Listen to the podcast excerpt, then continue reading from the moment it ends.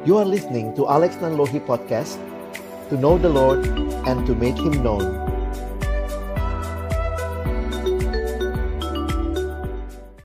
Aku tuh sering banget menemukan uh, hal-hal yang unik. Kayak mana ya? Sifat Allah yang unik. Mungkin teman-teman boleh sambil merenungkan juga masing-masingnya ada nggak sih dari pengalaman atau dari perenungan atau dari mendengar gitu kan sikap Allah yang kayaknya nggak masuk akal atau unik atau paradoks gitu. Nah aku sering banget bingung awal-awalnya gitu. Allah itu Allah yang suci kudus tapi masuk dos uh, jadi manusia di dunia yang penuh dosa. Terus Allah itu Allah yang kasihnya sempurna dan teguh tapi keadilannya itu mengerikan dan dahsyat. Terus Allah itu satu-satunya yang berkuasa. Dia yang berikan kemenangan kepada kita, tapi jalan yang dipilihnya itu adalah penderitaan dan kita juga harus harus meneladani dia gitu kan. Terus mungkin kalau di hari-hari ini kita juga bisa memikirkan mungkin Allah itu bisa segera mengakhiri dosa dan penyakit dari dunia ini. Tapi kenapa sih harus mengizinkan pandemi yang berlama-lama yang membuat kita harus merenungkan apa sih maunya Tuhan. Mungkin masih banyak lagi daftar panjang yang bisa teman-teman tambahkan ke dalam hal-hal yang kita nggak bisa ngerti langsung.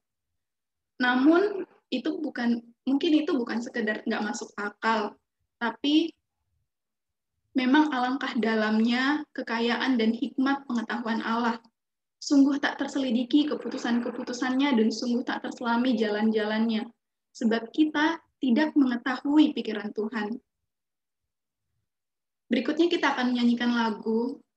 Mari meresapi lagu ini dan menyanyikannya dengan sungguh. Oh Allah yang yang tidak sampai akal kami untuk mencapai pikiranmu, sungguh misteri apa yang terjadi bagi kami. Mari tunduk, sembah, dan puji Allah kita melalui lagu ini. Kelembutan dan keagungannya, dialah Allah dan manusia dalam harmoni yang sempurna. Mari kita nyanyikan dengan sungguh.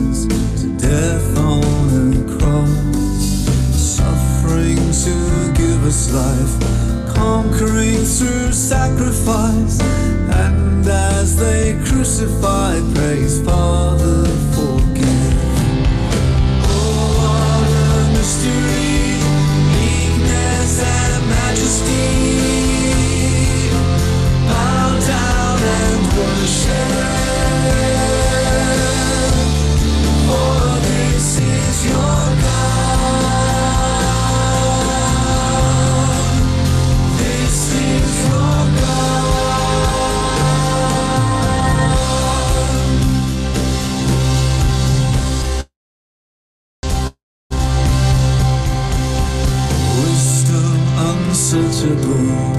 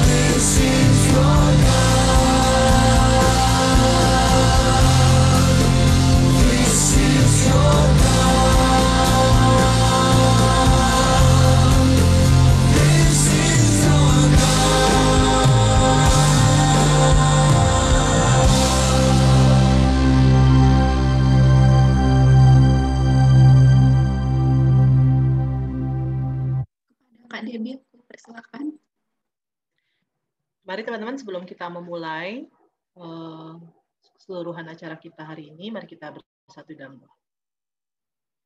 Tuhan kami bersyukur kalau Tuhan boleh mengumpulkan kami dalam ruangan virtual ini. Kami rindu melalui ruangan virtual ini, kami boleh dibina, kami boleh belajar, dan kami boleh berdiskusi bersama-sama ya Tuhan. Secara khusus di dalam kami melayani Engkau di kampus kami masing-masing.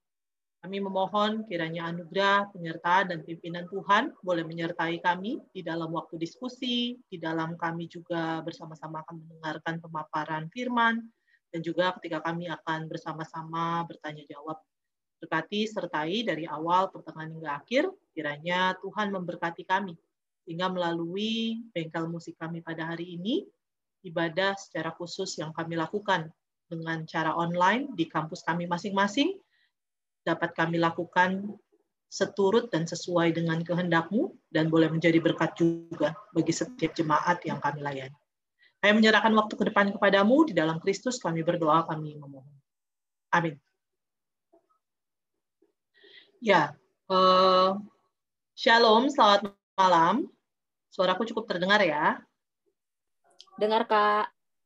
Ya, kita akan eh, memulai bengkel musik kita dengan eh, sharing ya. Nah, sharingnya saya minta Bang Ruben nanti masukin dalam eh, breakout room ya, tetapi eh, sebentar, saya kasih kasih dulu ininya ya. Apa yang mau di-sharingkan gitu. Eh, bukan sharing sih, lebih tepatnya apa yang mau didiskusikan ya.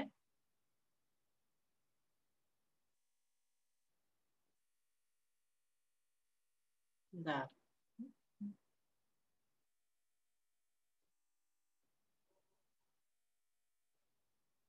Nah, ini yang eh, akan sama-sama didiskusikan nanti di dalam breakout room. Menurut kalian, hal apa aja sih yang dapat dilakukan untuk menolong jemaat dapat menikmati pujian dalam ibadah online? Coba kalian diskusikan, lalu kemudian pikirkan bersama-sama. Nanti eh, apa yang sudah menjadi hasil diskusi, apa yang sudah didiskusikan gitu ya, hasilnya nanti kita uh, sharingkan ya kalau udah kembali. Jadi nanti masuk breakout room jangan langsung leave leave meeting ya, balik lagi kemari. Ya, uh, jadi ini ya, menurut kalian hal apa sih yang bisa dilakukan kalian entah kalian sebagai pengurus, sebagai seksi acara, kalian sebagai MC, kalian sebagai pemusik dalam dalam peranan kalian lah ya. Apa sih yang bisa kalian lakukan? Apa yang kira-kira hal-hal apa aja yang bisa dilakukan untuk menolong jemaat sehingga mereka bisa menikmati pujian dalam ibadah online. Silakan Bang Ruben boleh uh, memasukkan kita di dalam teman-teman di dalam uh, breakout room. Waktunya 10 menit cukup kali ya atau ke kelamaan ya? Aku bikin kak. Hah? Udah udah dimasukin. Oh iya iya oke oke siap.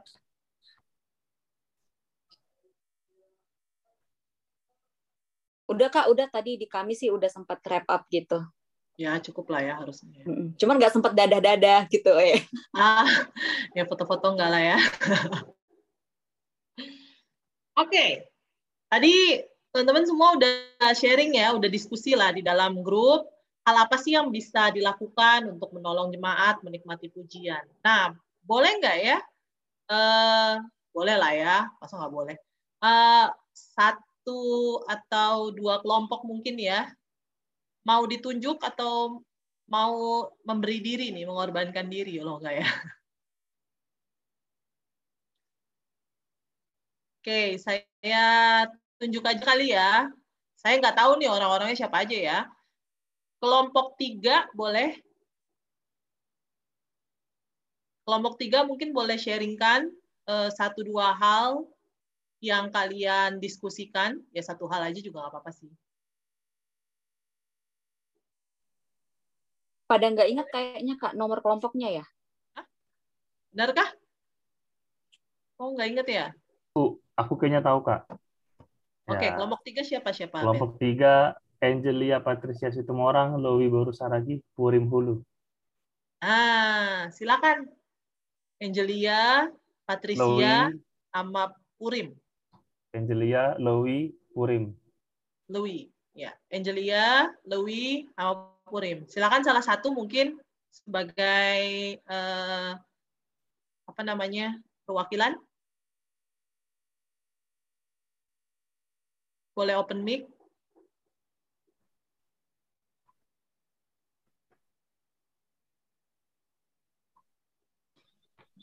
Eh, shalom, selamat sore Kak.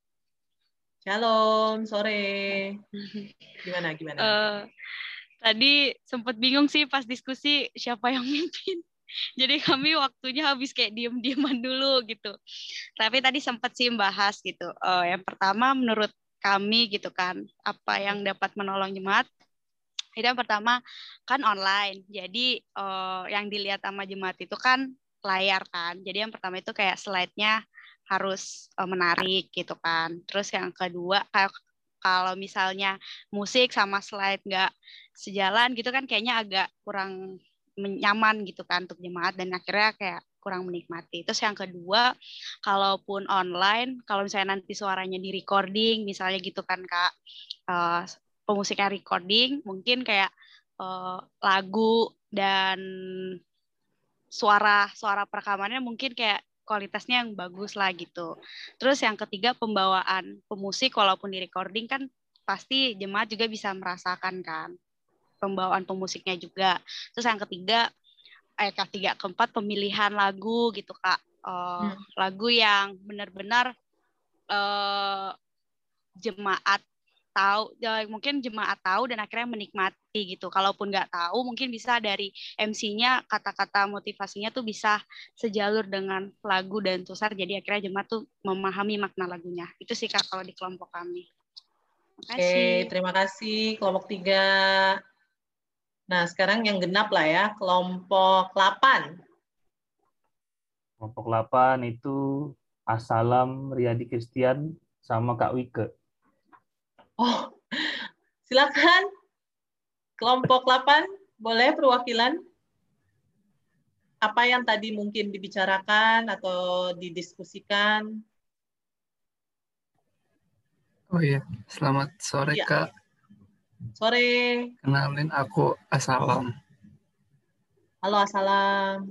Eh, kalau dari hasil diskusi kami tadi sebenarnya kurang lebih sama sama yang sebelumnya. Dari kami itu eh, tadi ngomongin teknisnya harus disiapin dengan baik. Terus liturgis yang membawa pujiannya juga harus bersemangat gitu supaya jemaat juga eh, ikut merasakan. Eh, lanjutnya lagi mungkin pemilihan lagu itu sesuai dengan kondisi dan kebutuhan jemaat sesuai tema juga supaya jemaat bisa menghayati.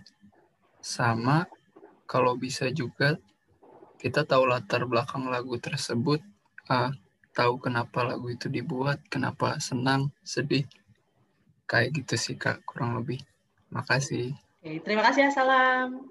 Oke, sebelum kita akan sama-sama mendengarkan materi, ada satu lagi yang mungkin dari tadi udah pengen banget gitu eh, mengeluarkan hasil diskusinya. Kalau nggak dikeluarin tuh kayaknya nggak bisa tidur mungkin. Ada yang mau men-sharingkan mungkin tanpa ditunjuk?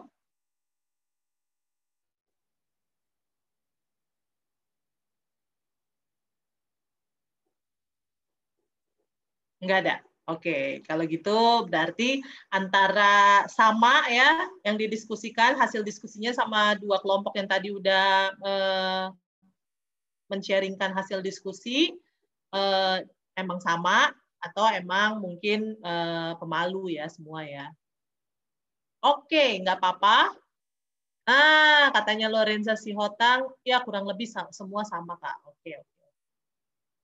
Oke, teman-teman kita akan sama-sama mendengarkan eh, pemaparan materi yang akan dibawakan oleh eh, Bang Alex. Persilakan kepada Bang Alex. Kalau saya juga sama, berarti kita tutup doa aja ya. Oh, boleh, boleh. Oke deh. Baik, kita berdoa ini untuk buka firman ya. Ayo kita berdoa. Tuhan, terima kasih banyak kesempatan belajar Tuhan berikan kepada kami. Terima kasih untuk concern yang besar, untuk ibadah yang Tuhan berikan kepada kami. Dan tolonglah bengkel musik malam hari ini kembali menolong kami bisa menyiapkan ibadah online dengan baik. Kami bersyukur buat waktu ini, berkati setiap pemaparan, wawasan yang diberikan, menolong kami juga makin menghayati apa arti ibadah. Dalam nama Yesus kami berdoa. Amin. Ya, teman-teman yang dikasihi Tuhan, saya coba angkat, eh, ya saya minta memang diskusinya ke arah praktis ya. Karena menurut saya teman-teman udah tahu praktisnya. Jadi yang saya berikan lebih kepada filosofinya. Karena ini jadi penting dan jadi perjuangan ketika kita tahu mengapa itu penting, ya. Nah, waktu kita bicara tentang ibadah, saya coba siapin satu slide buat kita. Ada beberapa eh, bagian yang saya mau bagikan malam hari ini dalam waktu yang singkat ini ya. Yang pertama yang kita perlu perhatikan adalah kita sedang menyelenggarakan ibadah. Jadi ini bukan pertunjukan, bukan cuman acara YouTube atau mungkin acara Zoom-Zooman gitu ya, bukan temu kangen, tetapi teman-teman kita bicara singing with understanding dalam konteks kita beribadah. Karena itu teman-teman penyelenggara ibadah harus tahu apa itu ibadah. Teman-teman yang jadi pelayan ibadah harus tahu apa itu ibadah. Sehingga kita tidak membuatnya menjadi sebuah hal yang jauh dari ibadah. Kadang-kadang ada yang mungkin saking excitednya gitu ya, pakai permainan lah, pakai apa, sampai saya nggak tahu ini sedang ibadah atau cuma sekedar bagi-bagi door prize, kemudian tebak-tebakan, main main kahut-kahutan begitu ya. Saya pikir kita mesti jelas ini, teman-teman sedang menyiapkan apa. Sehingga kalau memang mau ada permainan, ada ice breaking, harus tahu tempatnya di mana, di dalam atau di luar ibadah dalam arti ada ibadah di mana dikatakan seseorang. Ya ini sebenarnya konsep umum ketika kita bicara yang benarnya ya. Saya mau bukan benar dalam arti apa ya. Yang lazimnya. Karena sekarang kan kita tidak bisa bertemu bersama tetapi kita memperjuangkan kehadiran di ruang virtual bersama jadi kalau kita perhatikan ibadah yang benar adalah di mana seseorang mengalami perjumpaan dengan Tuhan dalam ibadah bersama. Ya makanya kalau buat saya pribadi saya lebih memperjuangkan Zoom meeting ya. Karena itu ibadah bersamanya lebih dapat ketimbang rekaman. Kalau rekaman itu kita nggak tahu dia aksesnya jam berapa, nanti ada yang aksesnya besok, lusa. Jadi sekali lagi Tuhan bisa pakai semua. Cuma kalau bicara kehadiran, walaupun kita sendiri, tapi kita ada di dalam ibadah bersama. Kita tahu ada orang-orang lain yang bersama kita, dan perjumpaan itu mentransformasi hidup mereka yang hadir. Jadi karena itu kita melihat dalam eh, dokumen Konsili Vatikan yang ditekankan tentang ibadah, hasil ibadah itu adalah perjumpaan dengan Allah di mana terjadi dua hal. Allah dimuliakan, glorification, dan umat Allah dikuduskan. Jadi ini yang menarik untuk kita perhatikan bersama. Ya, saya no problem sebenarnya kalau teman-teman bikinnya lewat eh, media-media, ada pakai sosmed, ada kadang dengar Spotify, dengar lihat YouTube, nonton YouTube. Eh, Tetapi ya kembali lagi sebenarnya yang perlu dipastikan adalah kebersamaannya. Makanya beberapa gereja misalnya melakukan ibadah bersama itu jelas YouTube-nya itu di on hanya jam segitu sampai jam segitu. Sesudah itu dia take down. Jadi nggak nggak istilahnya bisa diakses jam berikutnya. Dia hanya muncul di jam itu setelah itu di take down itu untuk memperjuangkan ibadah bersamanya. Walaupun online di rumah masing-masing tapi bersamanya itu dapat. Nah, ada beberapa gereja seperti itu di up, sesudah di up di YouTube misalnya ibadahnya jam 9 sampai jam 10. Sudah itu udah dia take take down lagi, nanti baru diposting Seninnya.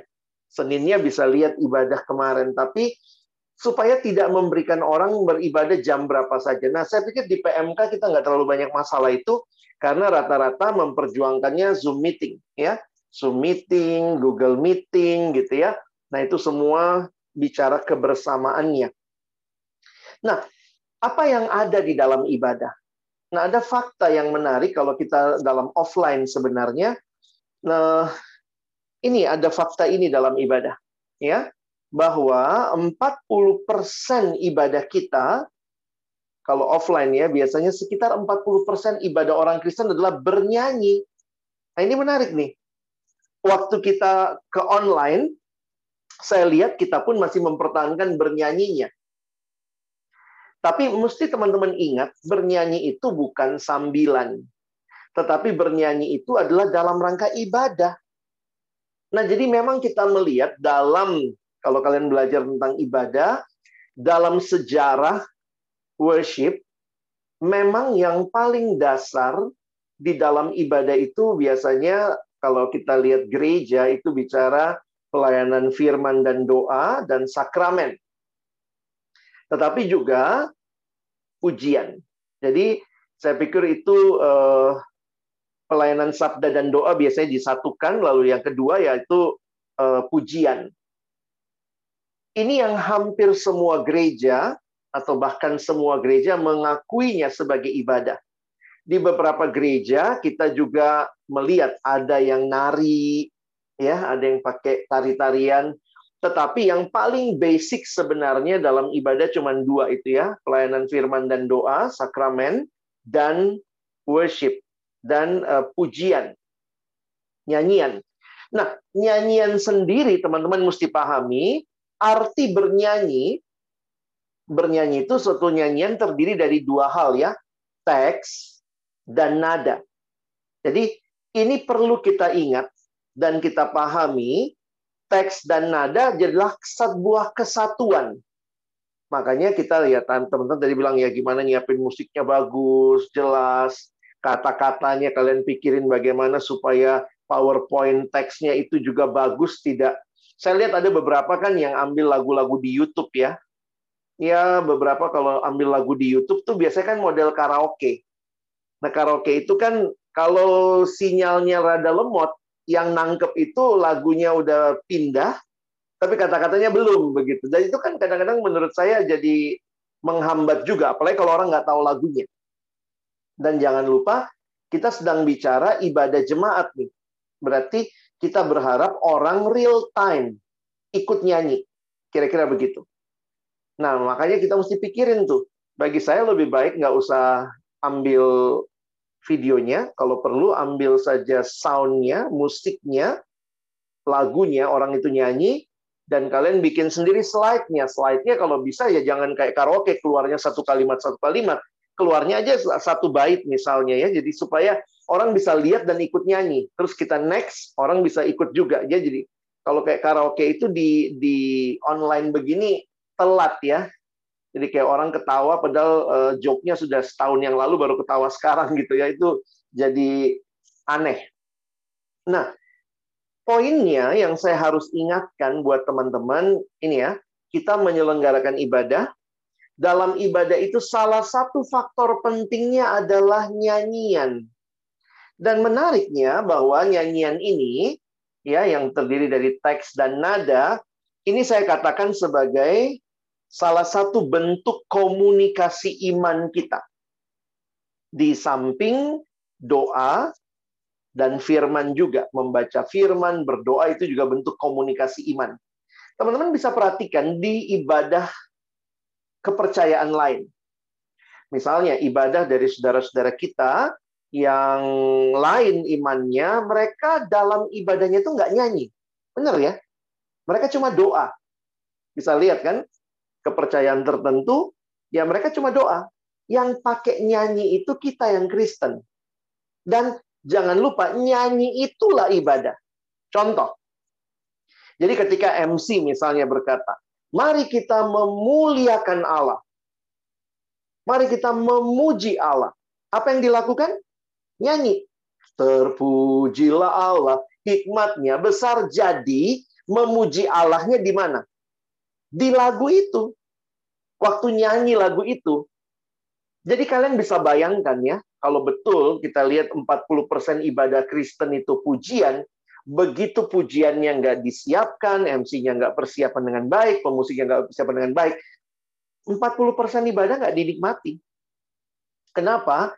Karena itu ibadahnya. Jadi bukan begini, mari kita puji Tuhan, terus kita teriak, puji, puji, puji, puji. Bukan begitu. Puji Tuhannya itu dengan nyanyi itu, itu yang puji Tuhan. Mari kita mengaku dosa di hadapan Tuhan. Apa yang kita lakukan? Kristen nyanyi.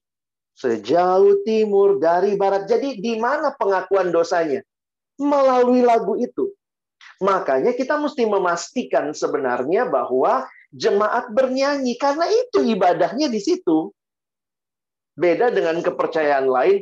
Mari kita ngaku dosa. Terus dia cuma doa, doa, doa. Kita bukan doanya ada kadang-kadang MC bilang, mari kita mengaku dosa, kita ambil waktu berdoa. Tapi, puji Tuhan, nyanyi. Ngaku dosa, nyanyi. Mari kita siapkan hati sebelum firman Tuhan. Apa yang kita lakukan? Kita siapin hati. Hati siap ya, hati siap ya, hati siap ya. Kan nggak begitu. Apa yang kita lakukan menyiapkan hati? Mari kita bernyanyi. Firmanmu pelita bagi kakiku. Jadi menyiapkan hatinya lewat lagu itu. Ibadah kita itu nyanyi. Nyanyi itu ibadah. Tidak nyanyi, ya sorry itu saya tidak ibadah berarti. Nah, karena itu perjuangan kita para pengurus adalah menolong jemaat bisa bernyanyi. Aduh bang, lagi online begini dia matiin cam dan segala macam. Ya, sama kayak anak kecil lah ya. Makan itu duduk di situ. Ayo belajar makan, buka mulut, disuapin. Nah, orang tua yang baik mesti kasih tahu ke anaknya, menolong anaknya. Nah, saya pikir mungkin kita perlu ingetin jemaat, ini loh ibadah. Kalau kamu sulit, gimana ya bikinnya? Ini ada rekamannya. Kirim.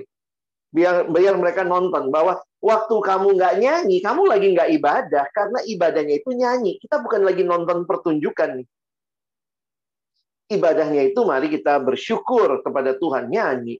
Mari kita siapkan hati puji Tuhan eh, mendengar firman nyanyi. Mari kita meresponi firman nyanyi.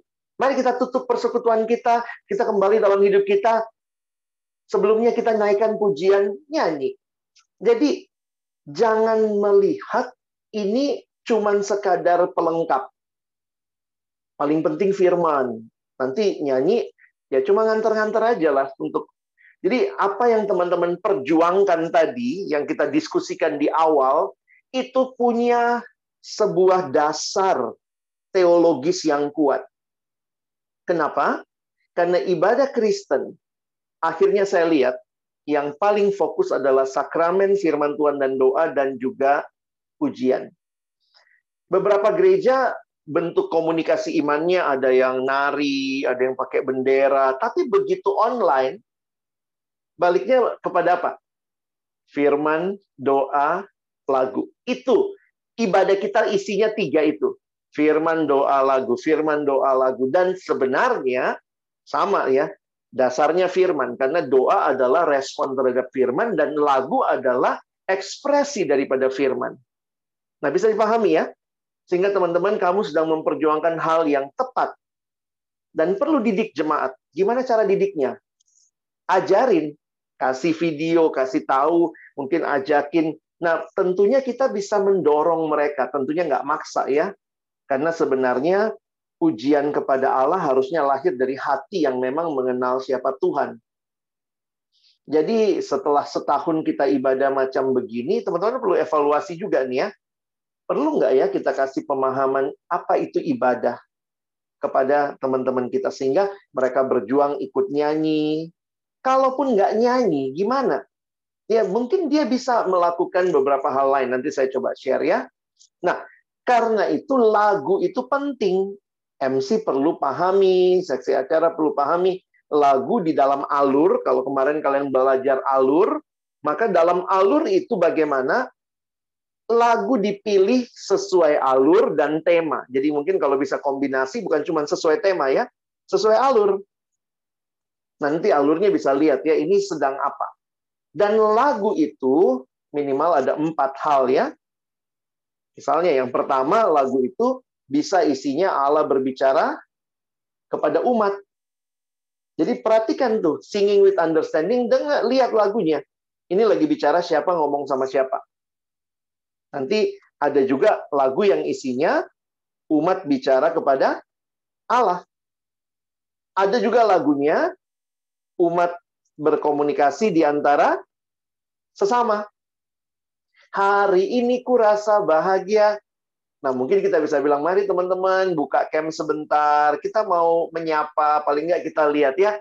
Ambil kita memperhatikan, kita bicara kepada teman kita. Jadi, sebenarnya dalam ibadah itu bukan hanya vertikal, tapi juga ada horizontal.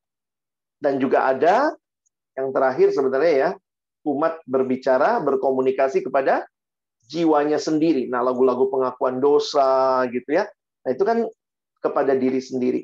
Sehingga saya pikir begini, teman-teman yang jadi seksi acara, pengurus, yang nyiapin acara, harus belajar ya, kalian yang memulai singing with understanding. Dalam alur ini kita lagi minta jemaat ngapain? Ayo kita puji Tuhan. Jadi buat saya kata-kata MC nggak perlu terlalu panjang, asal dia jelas. Ini lagu, mari kita nyatakan kepada sesama. Karena lagu ini lagi menyatakan kepada sesama. Mari kita muliakan Tuhan. Cukup itu ya, nggak usah. Jadi saudara-saudara, mari kita muliakan. Aduh, panjang juga orang juga udah nggak tahu ini. Kalau kalian bisa langsung jelas lagu ini, kita memuliakan Tuhan, maka arahkan. Teman-teman, mari muliakan Tuhan. Lagu ini ucapan syukur. Teman-teman, mari kita bersyukur kepada Tuhan. Lagu ini bicara kepada saudara seiman. Mari kita katakan, di wajahmu kulihat uh, kulihat Tuhan gitu ya. Kulihat di wajahmu kemuliaan Raja, kukasihi kau dengan kasih Tuhan. Nah, jadi sebenarnya apa yang kamu ngerti dari isi lagu akan mempengaruhi. Nah, mungkin bagian terakhir gimana dalam masa online kayak begini ya? Karena yang hilang itu itu corporate worship ini. Ya, corporate worship itu salah satunya menarik adalah begini. Kita bisa mendengar orang bernyanyi. Itu yang terjadi kalau kita ibadah bersama ya. Jadi kita nyanyi, tapi yang menarik juga waktu kita nyanyi, sebenarnya kita juga mendengar orang lain bernyanyi. Nah, beberapa literatur yang saya baca mengingatkan bahwa sebenarnya tentu ini kondisi nggak normal. Kita tidak bisa corporate worship sebagaimana biasanya. Kalau dipaksain semua buka mic, zoom-nya chaos. Jadi lebih baik diam saja gitu ya. Tapi tetap miliki di dalam pikiran kita penyelenggara ibadah, kenapa kita harus bernyanyi? Kenapa jemaat perlu bernyanyi? Bahkan waktu online dia perlu bernyanyi ya. Why should we sing? Ada satu buku yang saya pakai ini sederhana sekali menarik ya. Ini bukunya uh, True Worship dari Vaughan Roberts. Dia mengatakan, why should we sing? We should sing to praise God, but also we should sing to encourage one another. Ayat firman Tuhan yang mendasari Kolose 3:16, hendaklah perkataan Kristus diam dengan segala kekayaannya di antara kamu, sehingga kamu dengan segala hikmat mengajar dan menegur seorang akan yang lain. Gimana nih? Melalui apa? Sambil menyanyikan mazmur dan puji-pujian dan nyanyian rohani, kamu mengucap syukur kepada Allah di dalam hatimu.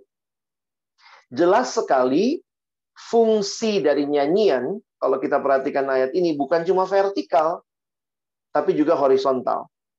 Nah, ini yang memang kita rada kehilangan nih dalam situasi online seperti ini karena dengan bernyanyi lagu yang kita nyanyikan didengar oleh saudara seiman kita dan saling mendengar terjadi nih ya.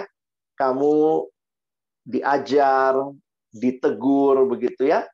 Makanya kalau Vaughan Roberts bilang most songs therefore have two audiences, a heavenly one and an earthly one. Tapi dalam situasi online terus gimana Bang gitu ya. Nah, saya tetap melihat pastikan aja bahwa semua yang ikut ibadah ikut bernyanyi. Ya kita masih dengar lah ya, walaupun nggak dengar suara semua teman kita minimal suara singer atau YouTube yang diputar. Nah saya juga usulkan carilah eh, lagu-lagu yang dinyanyikan lebih bersifat jemaat. Kadang-kadang kan kita mungkin karena seneng nih YouTube-nya lagi bagus gitu, kita ambil lagu yang terlalu banyak improve-nya gitu ya. Jadi orang yang baru kenal lagu itu tuh nggak tahu versi aslinya. Nah, memang ada yang namanya versi nyanyian jemaat. Jadi memang kelihatannya lebih kaku, lebih standar, tapi lebih bisa diikutin. Ketimbang, misalnya dia bilang, ku berbahagia, yakin teguh. Nah, lagu-lagu yang kayak begitu, nanti jemaat cenderung akan nonton. Ih, bagus banget suaranya ya. Padahal bukan itu tujuan ibadahnya supaya dia nyanyi. Dia nyanyi gimana kalau dia tahu dia pun makanya ada lagu-lagu yang mungkin kesannya lebih himnal, lebih standar, tapi itu itu formatnya nyanyian jemaat. Jadi semua orang bisa ikut, bukan yang suaranya bagus atau yang bisa improve ah, gitu ya. Nah, itu yang saya rindukan di dalam situasi online teman-teman memperjuangkan ya jemaat ikut bernyanyi. Nah, nanti pertanyaannya begini, apakah bernyanyi harus mengeluarkan suara? Nah, ini susah-susah gampang jawabnya ya. Satu buku yang eh, satu artikel yang saya baca mengatakan sebenarnya kan nyanyi pun harus dengan segenap hati, segenap suara, segenap sikap. Tapi sering kali ketika suara nggak bisa, karena mungkin kalian di rumah, tiba-tiba di rumah lagi sum sum ibadah, terus mau nyanyi, mungkin ada keluarga yang kamu nggak nyaman, apakah itu terjadi ibadah juga? Nah, saya sih tetap melihat ya, nah, ini slide terakhir saya. Kadang-kadang ketika suara tidak sanggup kita sampaikan, ini bukan karena kita nggak mau, tapi karena kondisi ya. Tapi kalau kondisi memungkinkan kamu nggak nyanyi, ya bagi saya juga perlu kita berjuang ya. Maka dengan sikap hati yang penuh kesungguhan, Nah ini mesti dididik juga sikap hati yang penuh kesungguhan. Kadang-kadang bukan masalah suara bagusnya sih. Ketika di China mereka beribadah di bawah tanah, mereka nggak bisa nyanyi teman-teman. Karena mereka sangat terbatas, mereka hanya bisa buka mulut, nggak bisa keluar suara. Tapi hati mereka memuji Tuhan. Nah kadang dalam situasi seperti itu, ya buat saya ya no problem.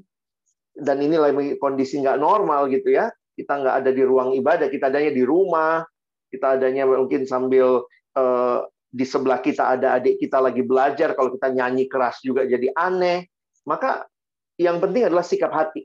Pastikan itu. Bagaimana ekspresinya? Ekspresinya kan bisa bisa humming, hmm, bisa gitu ya, ikutin lagunya.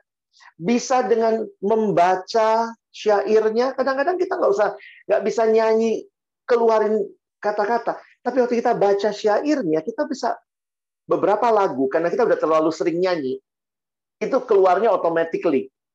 Sampai dalam satu artikel yang saya baca, dia bilang begini, mungkin tolong jemaat saudara jangan nyanyi, tapi baca syairnya, dengerin aja yang nyanyi.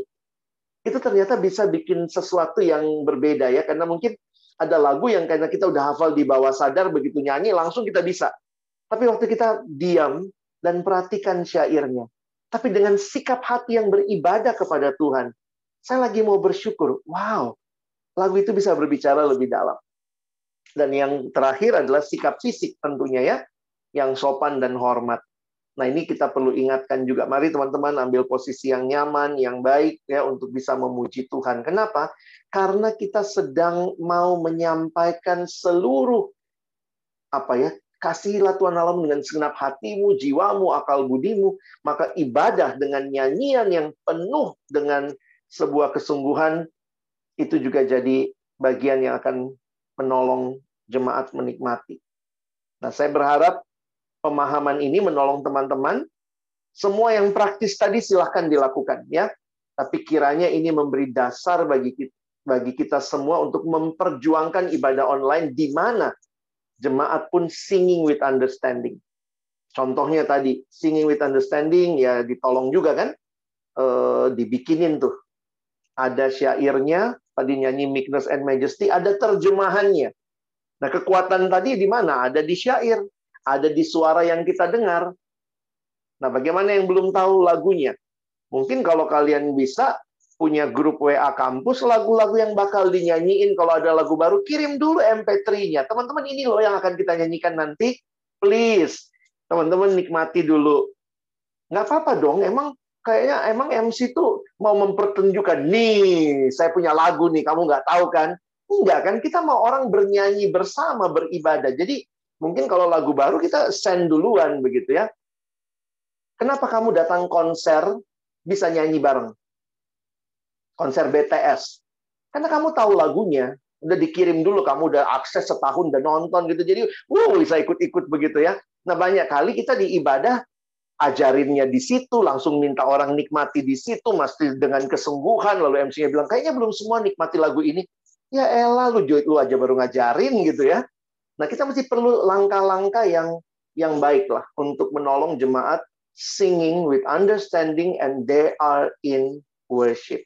Oke, kiranya ini menjadi wawasan buat kita. Thank you. Oke, thank you Bang untuk uh, pemaparan materi wawasannya ya. Ya, teman-teman kita masuk dalam uh, tanya jawab. Silakan jikalau ada dari teman-teman yang mungkin tadi dalam pemaparan ketika pemaparan langsung punya pertanyaan atau mungkin sebelum mengikuti bengkel musik ini juga sudah punya pertanyaan, silakan boleh boleh langsung di uh, open mic aja uh, atau kalau misalnya kalian uh, mungkin susah untuk open mic bisa melalui chat.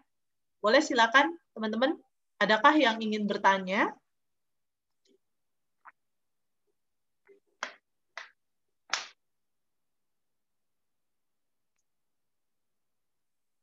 Ya, silakan ya teman-teman ya yang ingin bertanya, silakan bisa open mic atau mungkin bertanya via chat room.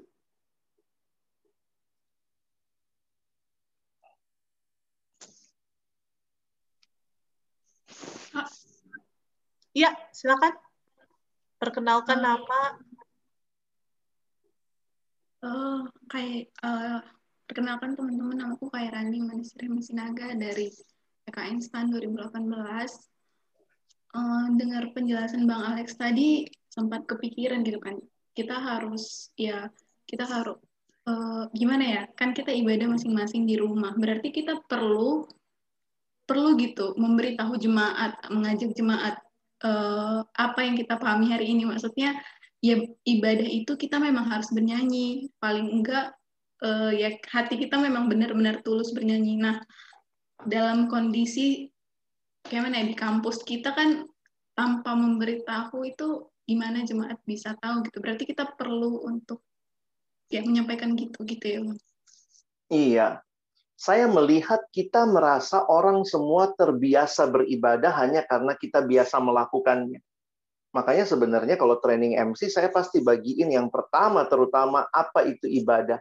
Sehingga orang ngerti, yang mimpin pun tahu apa itu ibadah. Dan kadang-kadang menurut saya harusnya jemaat di kampus dapat konsep ibadah. Kadang-kadang kita agak eksklusif ya, yang dapat persiapan hati, pelayan cuma pelayan ibadah. Jemaat mesti ngerti apa itu ibadah supaya dia tahu bagaimana bersikap, apa sikap hatinya, apa sikap tubuhnya, gimana bernyanyi dengan baik. Kalau situasi sulit, maka mungkin dia humming, mungkin dia diam, tapi dia baca syairnya dengan worshipful heart.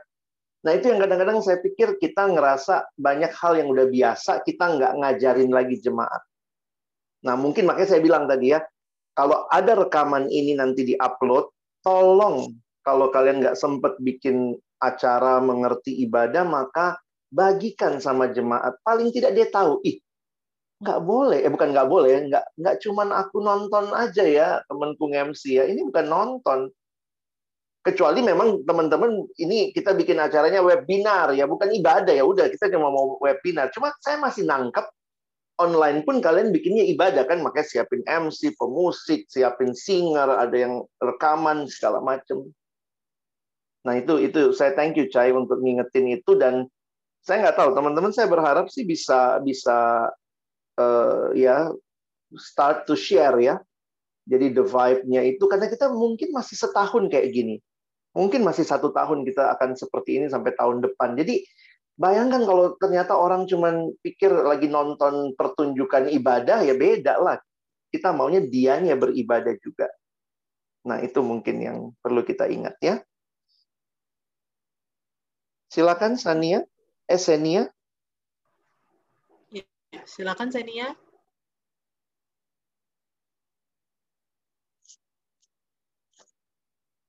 Boleh open mic ya kali ya, biar cepet nggak nggak ini.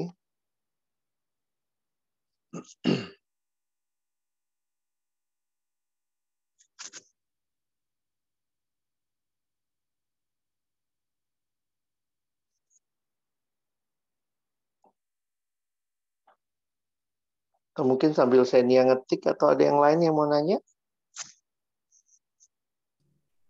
Boleh aku kali Bang ya? Ya, silakan Bang. Ya udah aku dulu ya, Cai. Oke, Bang. Iya. Jadi gini Bang, eh, oh ya teman-teman aku Ruben, eh, staf Prokantas Jakarta. Nah, kalau di gereja kan Bang, kita masih tetap ah, ya karena liturgi ya, jadi ada duduk berdiri. Oh. Nah, tapi kan PMK semenjak online nggak tahu kenapa ya, nggak ada lagi, langsung ya udah kayak kita lagi zooming kuliah aja. Nah, Hmm. apakah eh, perlu juga sampai kita harus ada duduk berdirinya, MC-nya juga berdiri dan seterusnya, Bang. Bahkan pembicara berdiri juga kalau diminta kalau perlu. Hmm. Ibadah PMK, Bang, atau mungkin ibadah di siswa gitu. Thank you, Bang. Thank you ya. Beberapa ibadah gereja itu di syuting dari gerejanya. Di mana orang diminta berdiri duduk, tapi saya nggak yakin tuh pada berdiri dan pada duduk. Maksudnya tidak semua kondisi rumahnya sama. Jadi akhirnya saya melihat itu bukan hal yang primer. Mungkin memang kadang-kadang kan syutingnya di mimbar, makanya kan syutingnya di gereja atau live streaming dari gereja. Tetapi jemaat dalam situasi bukan di ruang ibadah sangat under- understandable. Mereka susah berdiri, susah duduk. Nih kalau saya berdiri nih, saya mesti setel lagi eh, kamera saya, saya duduk setel lagi. Makanya saya tetap melihat masalahnya sikap hati sih. Sorry, akhirnya saya reduce sampai ke sikap hati. Saya juga baca beberapa literatur. Dia bilang ya sedapat mungkin sebenarnya kita beribadah sebagaimana layaknya. Tapi kalau tidak dapat, tidak bisa, jangan kemudian akhirnya karena nggak berdiri duduk ini bukan ibadah, ya. Nah, dan di sisi lain, nah ini satu artikel yang menarik. Dia bilang gini, anggap aja kita lagi training deh. Jadi ini situasi nggak normal, anggap aja kita lagi training. Sehingga waktu kita kumpul lagi di gereja, kita menghargai setiap detail ibadah.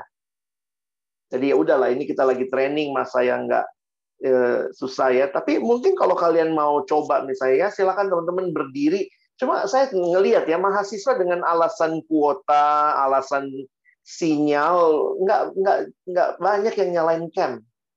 Jadi itu juga susah. Maksudnya buat saya juga eh, terlalu fake gitu. Akhirnya kalau kita cuman mempermasalahkan duduk berdiri. Nah, saya lebih berpikir begini, yang matiin cam pun dididik dia lagi ibadah. Nah, itu gimana caranya? Teman-teman mesti pikirin itu. Jadi bukan cuma kalian siapin ibadah yang bagus, tapi yang ikut ibadah dia pikir lagi nonton. Nah, ini makanya kita perlu kasih pembinaan semacam ini buat jemaat. Ibadah itu kamu terlibat gitu ya. Ibadah itu bukan kamu datang nonton selesai pulang begitu.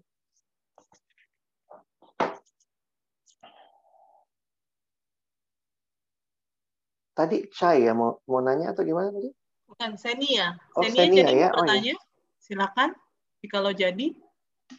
Kalau tadi dari eh, pertanyaan Ruben sama omongannya Bang Alex tuh jadinya ini ya, apa eh, memang akhirnya yang lebih diprioritaskan adalah sikap hati ya, karena bisa jadi mungkin sikap fisiknya seperti itu, tapi sikap hatinya pun sebenarnya tidak lagi beribadah gitu kali ya bang. Ya memang semuanya masalah hati ya. Hati kan cuma Tuhan yang tahu. Nah ini poinnya adalah ingetin aja kita lagi berhadapan dengan Tuhan. Jadi mereka menolong sikap hati. Nah sikap fisik itu kan sebenarnya ekspresi dari sikap hati yang seharusnya ya apa sikap fisik yang tulus sebenarnya ekspresi dari sikap hati. Tapi bisa juga sebaliknya dia berdiri duduk tapi sebenarnya hatinya nggak lagi beribadah. Nah itu yang perlu kita lihat. Yep. Ini udah ada pertanyaan dari Senia. Mhm. Senia bilang, apakah ada perbedaan jika misalnya kita menggunakan rekaman lagu dengan yang secara langsung nyanyi? Karena rekaman ini biasa dilakukan untuk antisipasi jaringan yang sewaktu-waktu bermasalah. Bagaimana? Iya, saya pikir juga Tuhan kasih kita hikmat ya. Sekali lagi ini kondisi kayaknya tidak ideal. Kita mesti sadar itu. Sehingga eh, memang di beberapa literatur yang saya baca dia bilang eh, bagus juga kalau ada yang nyanyi langsung begitu ya. Ketimbang cuma rekaman. Cuma kan balik lagi, kadang-kadang nyanyi langsung, entah sinyal hilang atau pas lagi nyanyi ada yang masuk kamarnya, tiba-tiba lagi nyanyi, hey gitu ya, atau apalah ya. Nah, jadi memang direkam itu direkam itu dalam satu literatur yang saya baca itu untuk keindahan dan kenyamanan lah ya dibanding live yang mungkin akan banyak distraksi. Jadi kalau saya sih nggak usah dipertentangkan ya. Kalau memang ternyata lumayan bagus, kalian kan biasanya kan ada latihan gitu ya, cek. Nah, dia bisa nanti ada backupnya atau apa. Cuma eh, ya saya pikir itu kesepakatan ya.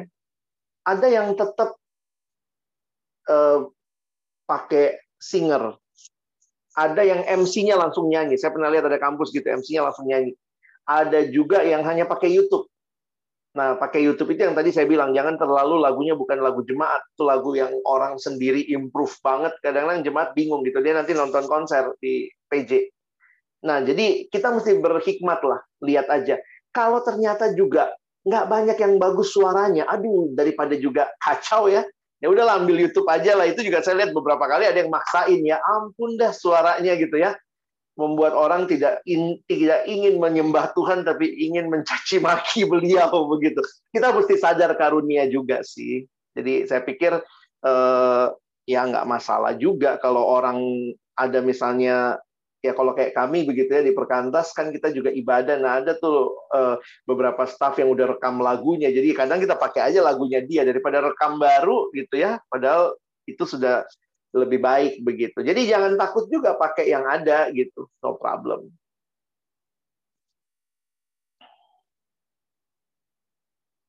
Oke, semoga menjawab ya Senia ya. Silakan teman-teman jika ada lagi yang ingin bertanya, boleh langsung open mic. sama-sama dek Mungkin melanj- aku melanjutkan pertanyaan Senia tadi kali ya. Kalau gitu sebenarnya apa gunanya MC ya, Bang? Maksudnya kalau misalnya yang dibutuhkan kan tadi cuman singer sama pemusik, lalu kemudian bisa juga dari YouTube lah di eh, apa namanya ditampilin. Lalu kemudian apa gunanya pelayak seorang MC gitu? Karena kan kalau misalnya itu ya bisa aja kayak misalnya pengurus aja lah.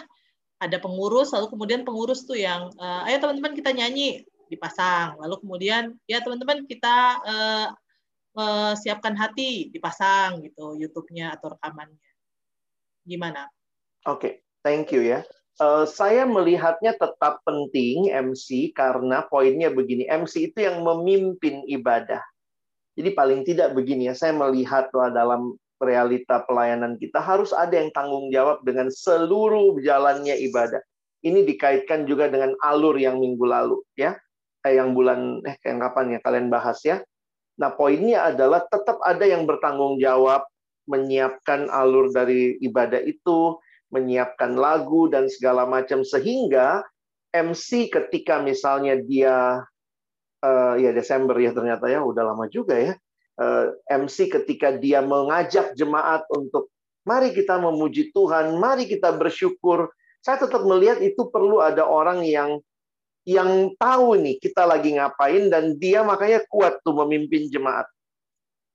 Jadi kalau ternyata misalnya ada pengurus yang sudah mari kita nyanyi, mari kita apa ya udahlah dia MC sebenarnya. Cuma lebih harus dia fokusin bahwa ya dia persiapan, dia nyiapin hati dan segala macam dan paling tidak juga penghayatan dia kepada lagu. Makanya saya melihat bukan banyaknya kata-kata pengantar lagu nanti ya. Tapi bisa jadi nih, ini karena online ya. Ini ini beberapa tips aja. Saya saya nggak tahu bagaimana teman-teman men- mengaplikasikannya. Mungkin sebelum nyanyiin lagu sambil disiapin rekamannya atau apa, teman-teman bacain kali ya syairnya muncul di depan.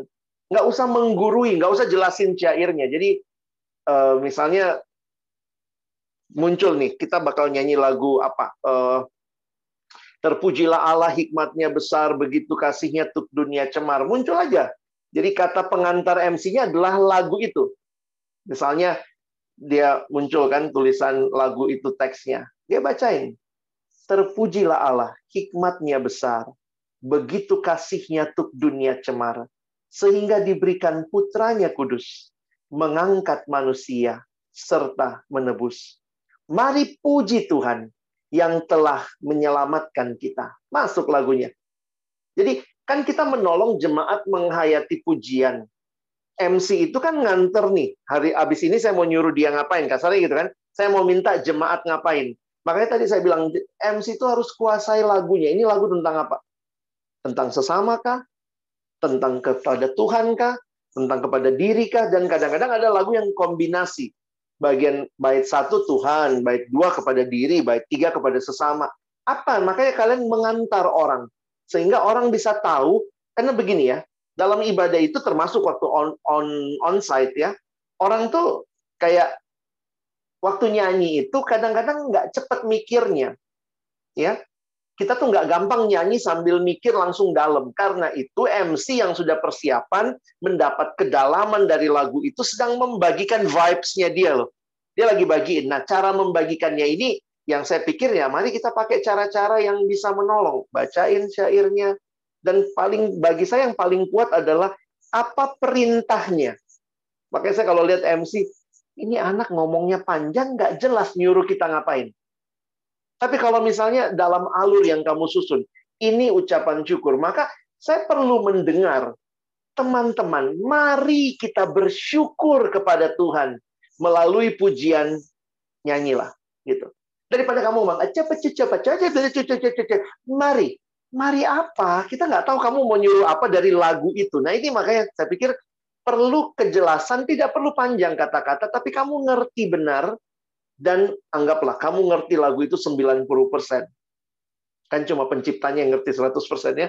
Kamu ngertinya 90% karena udah persiapan, mungkin PA-in lagunya, tahu latar belakang.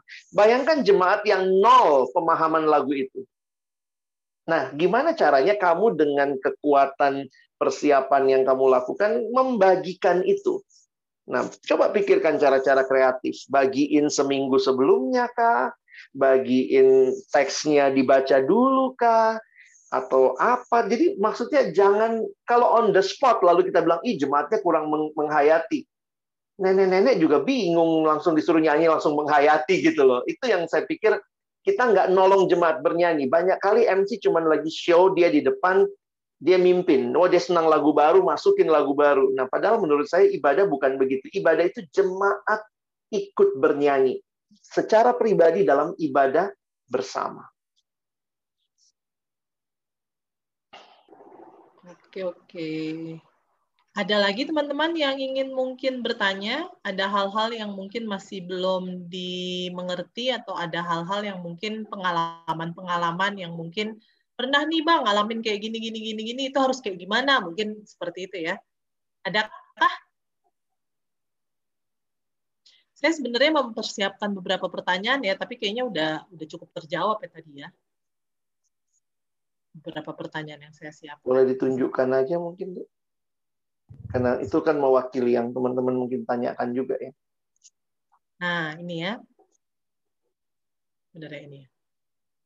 Dalam ibadah online tuh sering kali lagu atau nyanyian tuh kadang-kadang cuma sebagai pengantar khotbah. Nah, karena itu sebenarnya sejauh mana sih ini konteksnya ibadah online ya. Sejauh mana perlu diperjuangkan pemilihan lagu yang sesuai dengan tema, padahal lagunya itu cuma sekedar uh, pengantar khotbah. Dan kenapa mesti diperjuangkan gitu lagu yang sesuai dengan tema? saya melihat memang ibadah online ini salah satu konsekuensinya adalah kita potong banyak lagu. No problem sih, saya no problem dengan potong banyak lagu. Jadi kadang-kadang persekutuan tuh cuman ada ada PMK yang cuma satu lagu langsung firman. Ada yang dua lagu, satu lagu pembukaan, doa, habis doa langsung lagu, lalu kemudian firman. Bagi saya no problem ya, silahkan kalian bisa berkreasi karena ini juga situasinya lagi nggak normal gitu ya, dan mungkin juga waktumu terbatas di sela-sela kuliah, tugas di rumah. Tapi paling tidak kamu jelas melalui lagu itu sebenarnya lagi mengantar orang ke mana. Jadi no problem, satu lagu misalnya persekutuan, yang kedua langsung lagu penyembahan persiapan firman. Nanti terakhir lagu lagu pengutusan. Lagu pengutusan kadang nggak mesti bikin lagu baru, kan susah ya. Rekam-rekam itu nggak gampang kan teman-teman. Mana tahu lagu pengutusannya adalah lagu sebelum firman, diulang lagi di akhir. Jadi orang dapat banget lagu itu juga bisa jadi daripada kita tiga lagu tapi kemudian orang cuma mendalami satu lagu karena duanya baru misalnya. No problem. Jadi jangan jangan terlalu kaku ya. Dan sesuai tema ini kalau yang ini pertanyaannya sesuai dengan tema ya karena sebenarnya kerinduan kita adalah mendukung jadi lagu itu pun akan menggemakan firman Tuhan yang dibagikan dalam tema hari itu. Kerinduannya sih itu. Jadi kalaupun cuman beberapa lagu ya uh, usahakan banget gitu ya Bang ya ada satu lagu yang mungkin uh, sesuai dengan tema supaya menggemakan apa yang disampaikan di dalam ibadah hari ini. Betul. Oke oke. Ya teman-teman ada yang mungkin mau bertanya terkait mungkin juga dengan hal ini kalian sebagai MC atau kalian sebagai seksi acara mungkin uh, bergumul juga dengan milih lagu atau mungkin uh, terkait dengan uh, bernyanyi silakan. Adakah?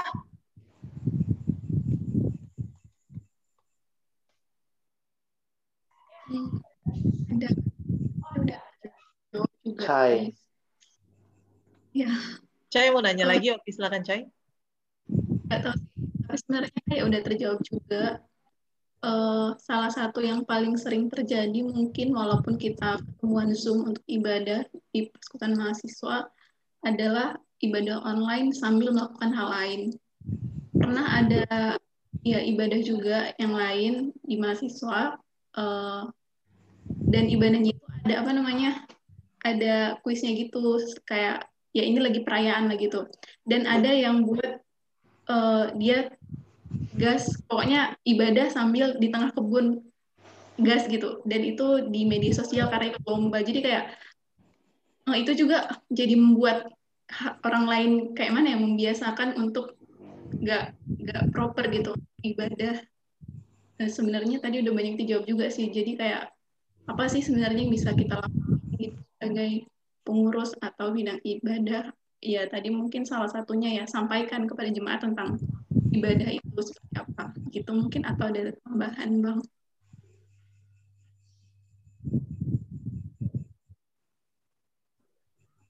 Boleh nggak kalau misalnya berarti kalau eh, pertanyaannya mungkin boleh nggak ya kalau misalnya eh, atau gimana sih ketika mereka ibadah itu eh, mereka ternyata sambil melakukan hal yang lain gitu ya? Bagaimana mungkin eh, memberikan pemahaman atau eh, terkait dengan hal itu ya? Gimana bang? Sebenarnya kita nggak bisa tutup mata ya. Kalian ini generasi yang multitasking.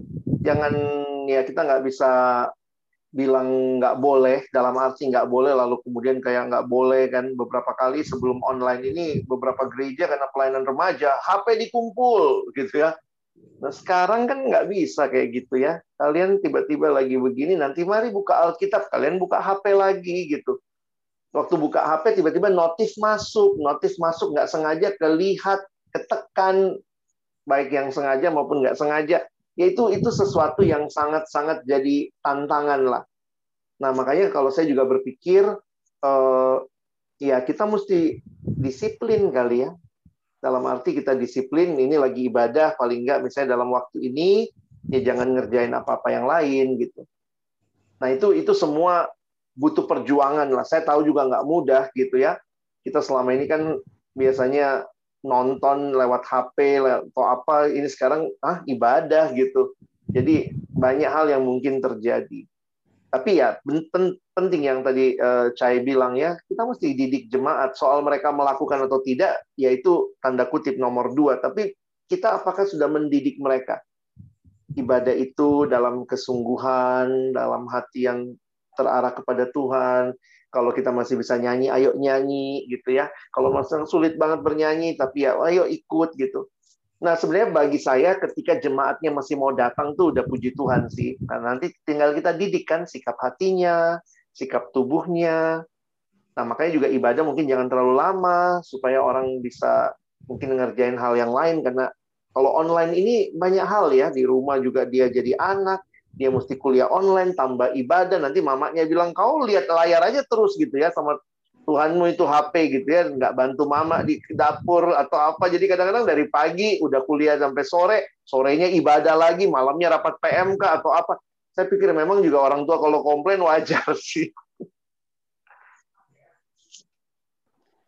Oke, ada pertanyaan dari Kevin. Bang, kalau kata abang tadi rekamannya dipakai lagi, gimana cara kita izin ke yang bersangkutan biar mereka nggak ngerasa, oh rekaman pelayananku ternyata buat dikoleksi aja?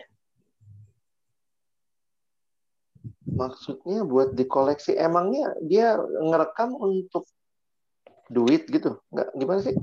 Jadi mungkin poinnya, eh, kan itu rekaman pelayanan, jadi harusnya dipakai satu kali gitu ya. Tapi ternyata uh, dipakai lagi buat berkali-kali. Jadi kesannya kayak uh, koleksi rekaman untuk pelayanan. Eh bener nggak? Atau Kevin boleh open mic? Open mic, hmm. Kev? Bener ya. Oh iya.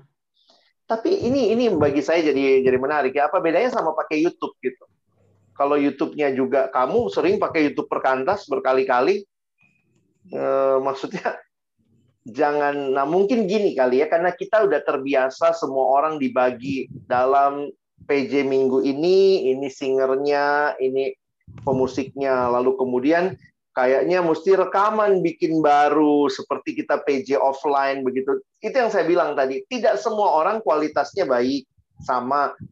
Dan tidak semua orang misalnya bisa juga siapin dengan baik gitu. Nah sebenarnya kalau bisa, kalau bisa itu kan juga mengembangkan karunia ya siapa yang jadi MC hari ini, siapa yang jadi pemusik, yang jadi ini, jadi singer ya silahkan. Tapi kalau misalnya kamu juga lagi sibuk dan segala macam, nggak apa-apa juga. Sebenarnya kan harusnya itu masuk dari asetnya PMK ya, bahwa rekaman-rekaman itu atau mungkin bikin perjanjian kali ya rekamanmu akan dipakai sewaktu-waktu untuk memuji Tuhan. jangan jangan merasa Uh, jadi saya nggak tahu gimana itu kan masalah teknis sebenarnya ya. Nah mungkin teman-teman bisa pikirin lah gimana baiknya di kampus, tapi jangan punya sikap gitu bahwa kalau udah sekali dipakai nggak boleh dipakai lagi. Nggak gitu juga ah kehidupan gitu. Kamu pakai lagu perkantas, kalau saya bilang nggak boleh pakai lagi, gitu, kamu juga bingung ah, nggak boleh gitu, nggak nggak begitulah ya mungkin bisa juga dibuat kesepakatan dan dikasih pemahaman kali ya sama uh, mm-hmm. para pemusik dan singer bahwa memang ini ada kemungkinan akan digunakan lagi untuk ya untuk memuji Tuhan memang untuk ibadah untuk pelayan. Kalau bisa mungkin dek dibuat katalog kali ya. Jadi misalnya kan gini ya, anggaplah misalnya kalian pakai BLP ya.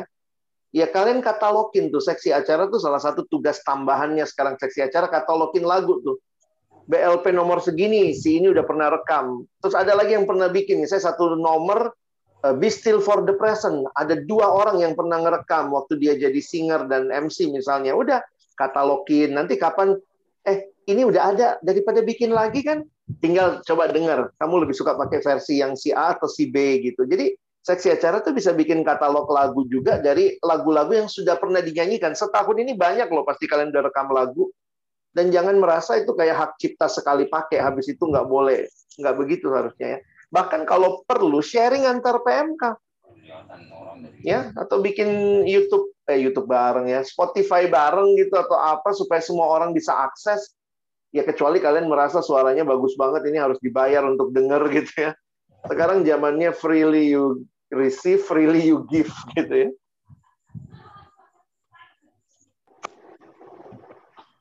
Oke, sepertinya sudah ada lagi teman-teman. Ruben tuh. Daripada tanya-tanya lagu, bisa ke Bang Ruben. Bang, ada lagu ini enggak? Nanti Bang Ruben yang ngecharge. Ruben yang minta duit. Iya, kami banyak Bang, lagu ya bertanya, karena Bang. staf perkantas. Ya, silakan. Harry, Harry ya? Eh, tadi kan ya kalau yang kasusnya kak yang dibilang kak Kevin tadi kan misalnya lagunya sama gitu bang Ini lagunya belum ada yang rekam gitu terus Mm-mm. eh, sekarang nanya teknis merekamnya sih gitu merekamnya jadi pelayan ini beragam gitu ada yang udah beberapa kali mungkin rekaman sudah bagus merekam gitu Mm-mm. kan Mm-mm. ada juga yang masih mungkin masih baru-baru merekam gitu suaranya juga masih kayak Mm-mm. kurang baik eh, audionya gitu. Itu gimana ya bang? Soalnya kita contohnya kayak di PMK gitu udah ada TMP-nya gitu training pemusiknya nggak mungkin nggak dikasih kesempatan gitu sama teman-teman yang kurang em, belum baik lah gitu untuk merekam gitu. sebenarnya ini agak mirip gini deh ya kalau kita offline kalau kita offline pun kalian agak sibuk sama CO ya berapa kali CO kalau dia MC baru nggak dikasih kesempatan sehingga kalau MC baru mungkin dia mesti CO tiga kali karena masih bingung dari nggak tahu. Kalau dia udah MC yang terampil kan CO sekali cukup gitu. Maksudku hati-hati juga ya. Online ini membuat kita perangkap baru nih rekaman. Kita mulai terperangkap dalam rekaman siapa yang lebih bagus mesti dikasih kesempatan. Saya pikir silahkan nanti temukanlah hikmat dari Tuhan kadang-kadang saya mikir gini ya effort kita kan tidak nggak nggak tahu. Kecuali memang di kampusmu effortnya banyak ya effortnya banyak dan besar. Sebenarnya mungkin kita lebih baik menolong mereka belajar jadi MC yang baik ketimbang cuma maksudnya jadi, jadi jangan pisahkan hanya teknis merekam begitu. Tapi misalnya dikaitin dengan ini kesempatan kamu eh, mengajak jemaat bernyanyi sehingga em, gimana ya harus juga ada ada kriteria minimal kali yang dibuat ya supaya juga saya agak takut begini ya udah ibadah online itu juga kurang menarik lalu kemudian kualitasnya seadanya ya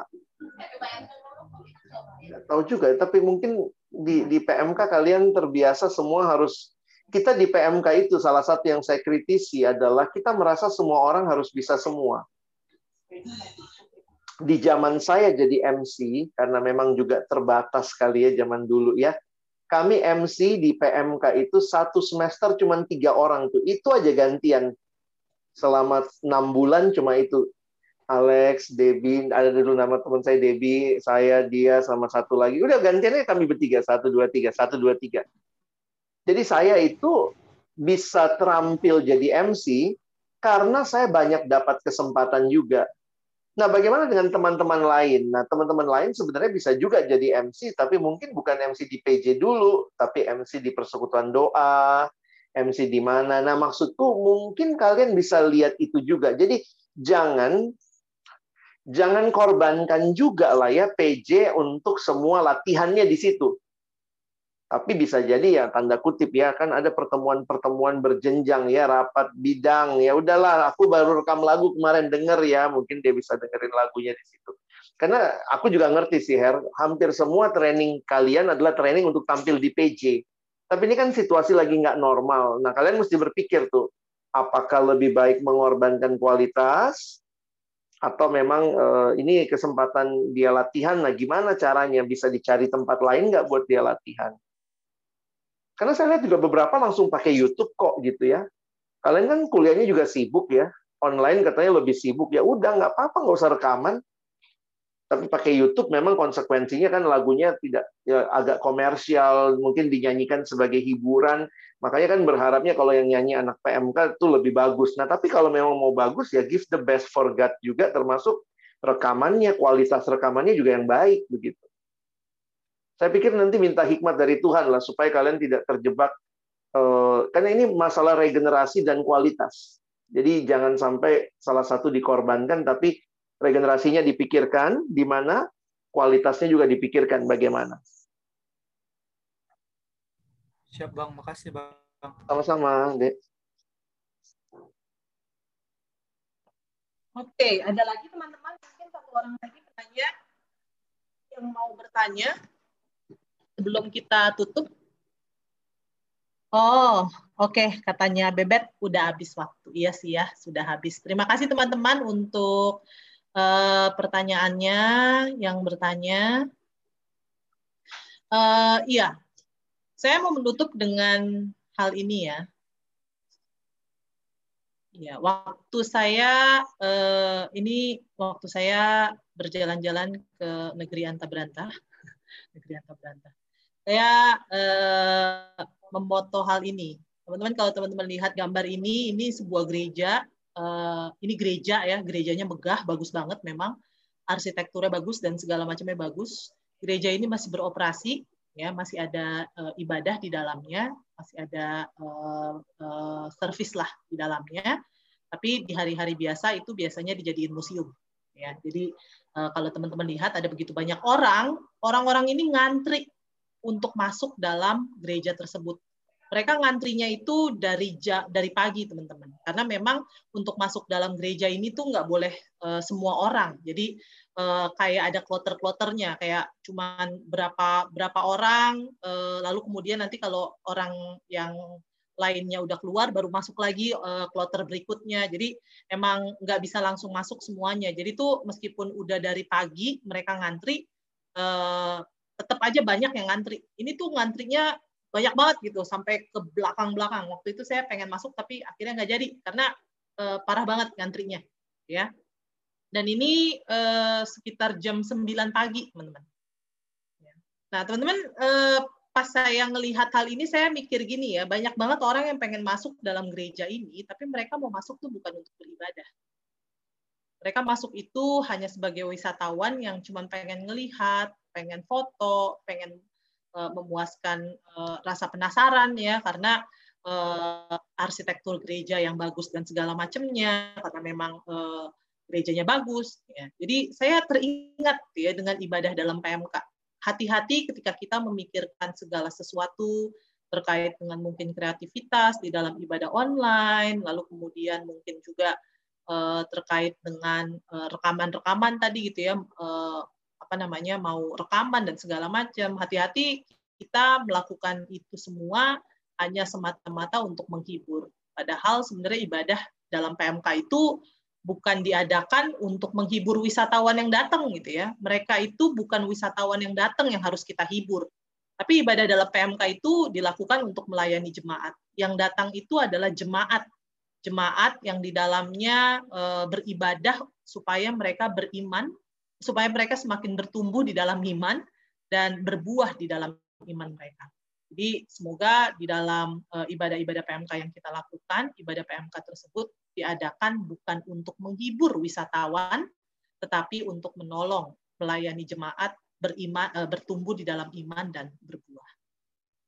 Ya demikian kita akan menutup di dalam doa. Silakan kepada Bang Alex untuk berdoa. Mari kita berdoa. Kami sadar Tuhan ibadah itu adalah perjumpaan dengan Tuhan, di mana Tuhan dimuliakan dan umatmu mengalami perubahan, transformasi hidup, pertumbuhan di dalam Tuhan. Dan karena itu kami rindu setiap minggunya atau setiap kami mengadakan persekutuan di PMK kami, terjadi ibadah. Bukan sekadar orang melihat ada rekaman yang indah, YouTube yang menarik, ada games, tetapi benar-benar kami menolong jemaat. Berjumpa dengan Tuhan dan perjumpaan itulah yang membawa dampak perubahan dalam hidup mereka. Dan lagu menjadi bagian yang penting dalam ibadah kami selain firman, selain doa, tetapi lagu juga menempati 40% ibadah di dalam pelayanan kami. Kan itu tolong kami memperjuangkan corporate worship, jemaat bernyanyi dengan pengertian, dan akhirnya mereka boleh makin mengalami perubahan hidup karena perjumpaan dengan Tuhan. Karena itu kami juga berdoa agar kiranya sesi seperti ini boleh juga didengar oleh lebih banyak jemaat yang akhirnya melihat bahwa mereka pun perlu untuk punya sikap hati yang benar, termasuk dalam ibadah online, yang akhirnya mempengaruhi seluruh aspek. Waktu mereka bernyanyi, mereka bersikap dalam tubuh mereka, itu semua lahir dari hati yang benar-benar sedang menyembah Tuhan. Karena itu terima kasih buat teman-teman pengurus yang menyiapkan acara ini, terima kasih buat setiap kami yang hadir, terima kasih buat kesempatan kami disegarkan lagi dalam apa arti ibadah. Karena itu kami bersyukur dan menyerahkan setiap pelayanan, baik yang ada di Jakarta, di regional, di daerah-daerah, agar kiranya ibadah online benar-benar terjadi juga di dalam anugerah Tuhan dan membawa perubahan. Sekali lagi kami bersyukur, kami berterima kasih berkati acara kami ataupun kegiatan kami setelah ini. Kami menutup dalam nama Tuhan Yesus kami berdoa. Amin. Amin. Iya. Terima kasih Bang Alex, Kak Debbie. Sama-sama. Kita eh, sebelumnya